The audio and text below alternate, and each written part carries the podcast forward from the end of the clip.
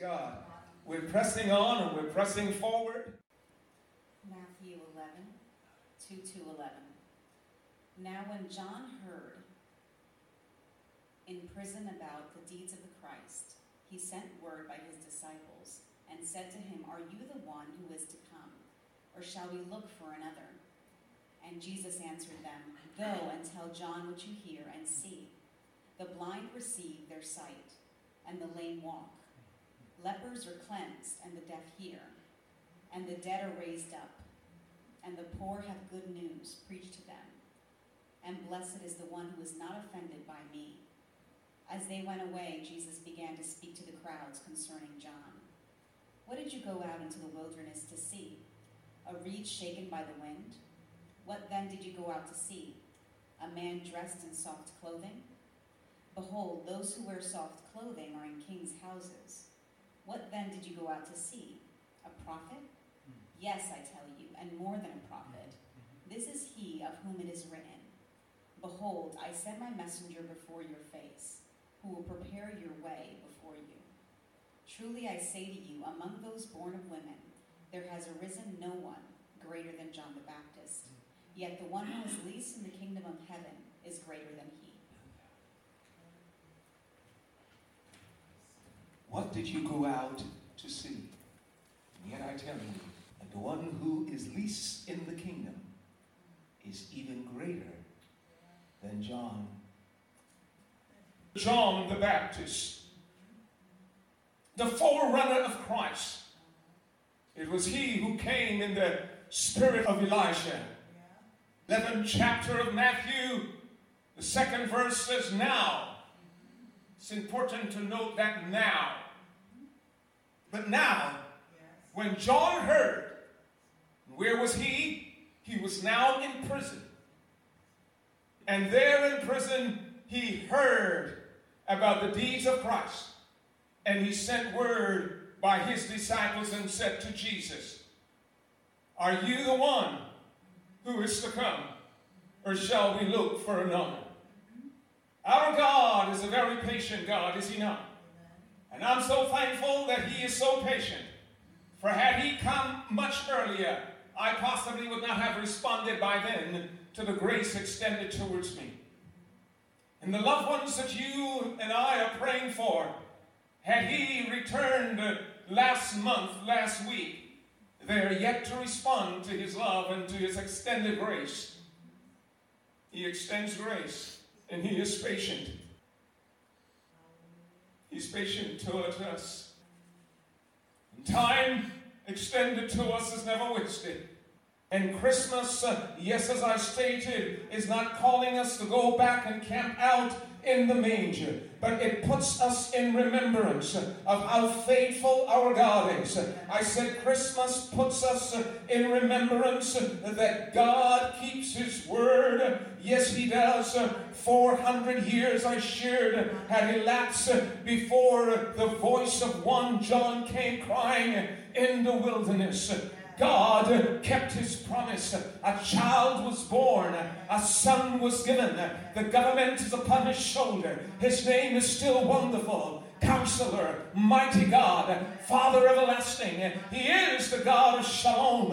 And He went all the way to Calvary. Yes, He did. Just for you and just for me.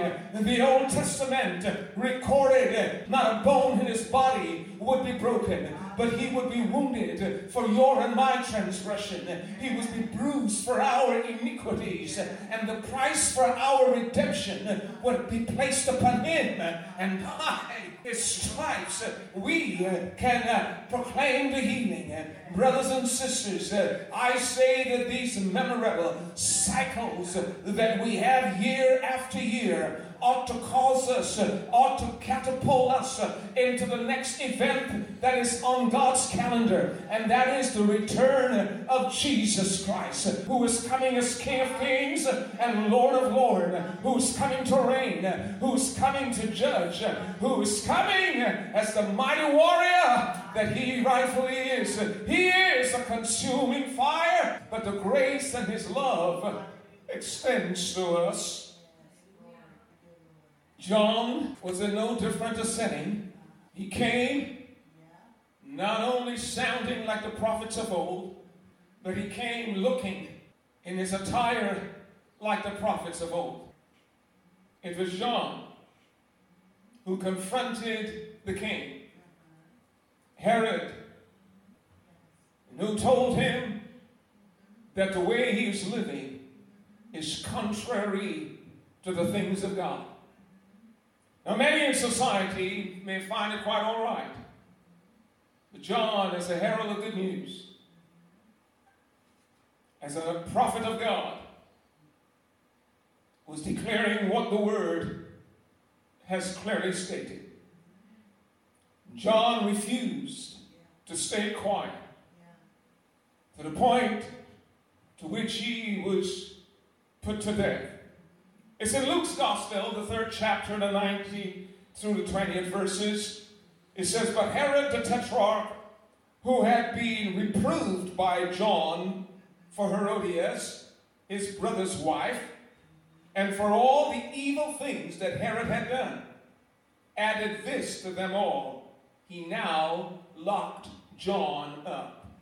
When we choose to say what God would have us to say, Society is not going to treat us well. The scripture tells us that we will be hated by the world. The world preferred the darkness rather than the light. Adultery was a problem then, as it is a problem still today.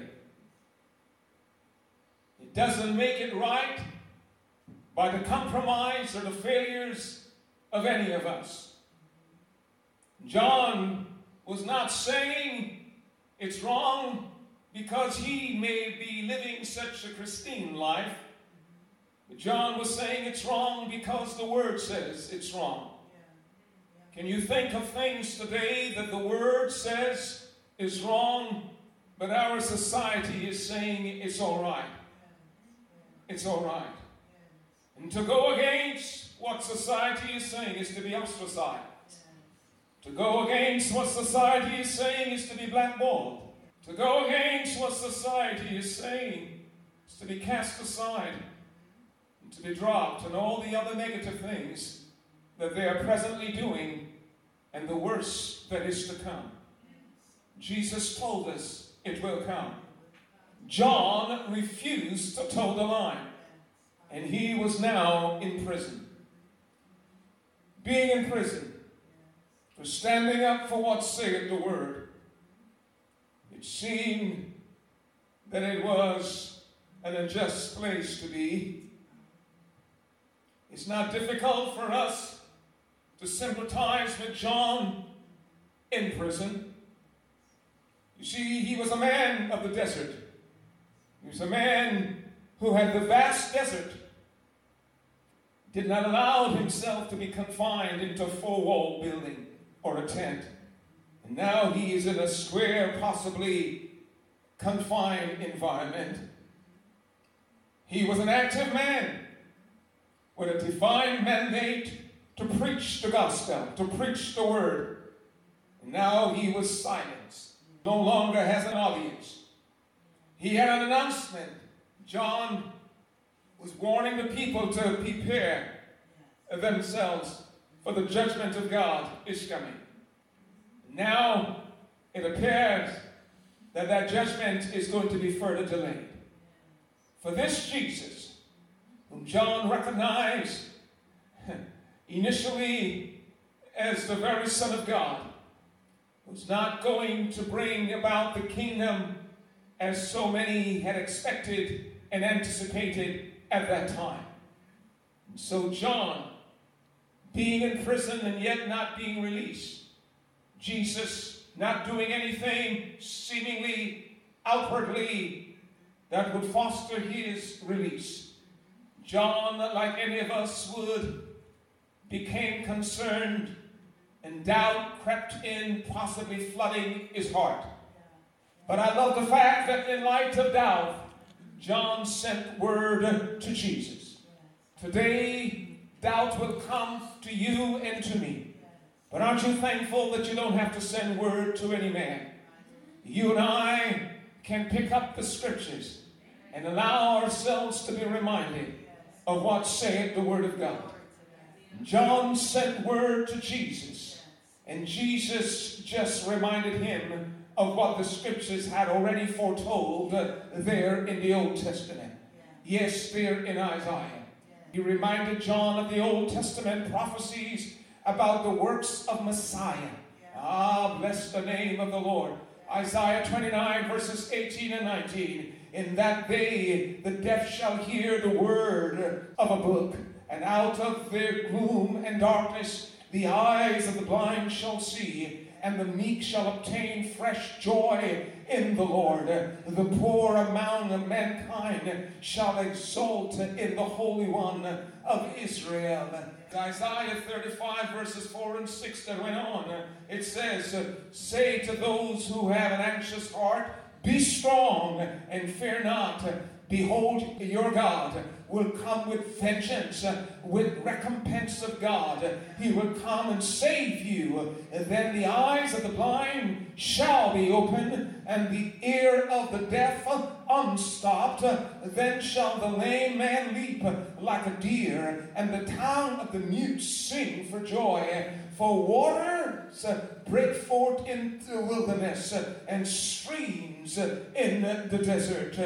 John was put in remembrance of what said the word. Mm-hmm. Of what said the word. And we did not hear another peak, if you would, mm-hmm. out of John. Mm-hmm. For John rested in the confidence of the word. We're reminding all that Jesus is coming again. And inasmuch as he may prolong what we would call a prolonging of that time, is not for us to grow faint hearted, but it is for us to stay in the Word. It is for us to continue praying for one more soul, for one more that will come in. I like what Jesus said as we got further in before closing this afternoon, as Jesus began to speak to the crowd after sending or after allowing those who came bearing John the Baptist's message. Jesus said to the crowd concerning John, What did you go out into the wilderness to see? What? Now, we were not there in person, but what do we go out to see? He said, A reed that is shaken by the wind, a weakling. What did you go out to see? A man dressed in soft clothing? Behold, those who wear soft clothing are in king's houses. Today, I wonder if one of the things that is hindering us from being the herald of good news is because we have become become weak to some degree, and we have become a people comfortable in soft garments. What did you go out to see? Jesus went on to say, A prophet? And he answered, Yes. I tell you, and more than a prophet is John. For this is he of whom it is written, Behold, I send my messenger before your face, who will prepare your way before you. Truly, I say to you, among those born of women, there has risen no one greater than John the Baptist. And yet, one who is the least, hear it, in the kingdom, in the kingdom, the least in the kingdom of heaven is considered greater than he. My sisters and brothers, in this season of Advent, what have we come out to see? What are many going to come out in search of? What will they hear and what will they see? It is you and I whom God has called and established to be a herald of good news. Our God is yet merciful. And if we would repent, He will work with us. If we would repent, I said, if we would repent. Thank you, Lord. He calls us to repentance.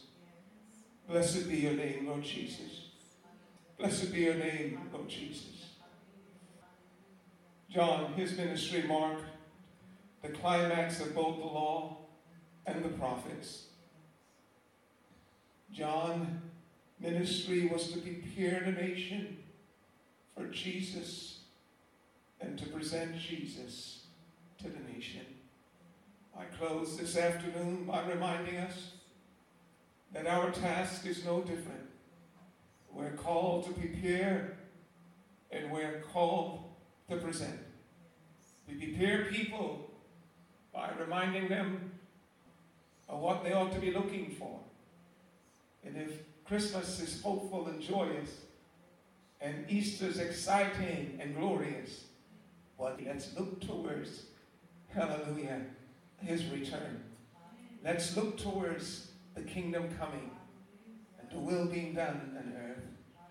Like John, let us prepare our loved ones. Let us prepare our loved ones. We so often get upset with them, our children, when they're not toeing the line. The enemy is a liar. And he knows once we are upset with loved ones, we can pray as God would have us to pray. Let us prepare by the aid of the Holy Spirit, by praying for and speaking to those that God bring into our sphere of influence. Let us prepare like John, the nation, by touching those that we can for Jesus. And let us present Jesus to such a people. God is faithful. He calls us, He calls you. Faithful is He who has called, and faithful is He who will complete His call.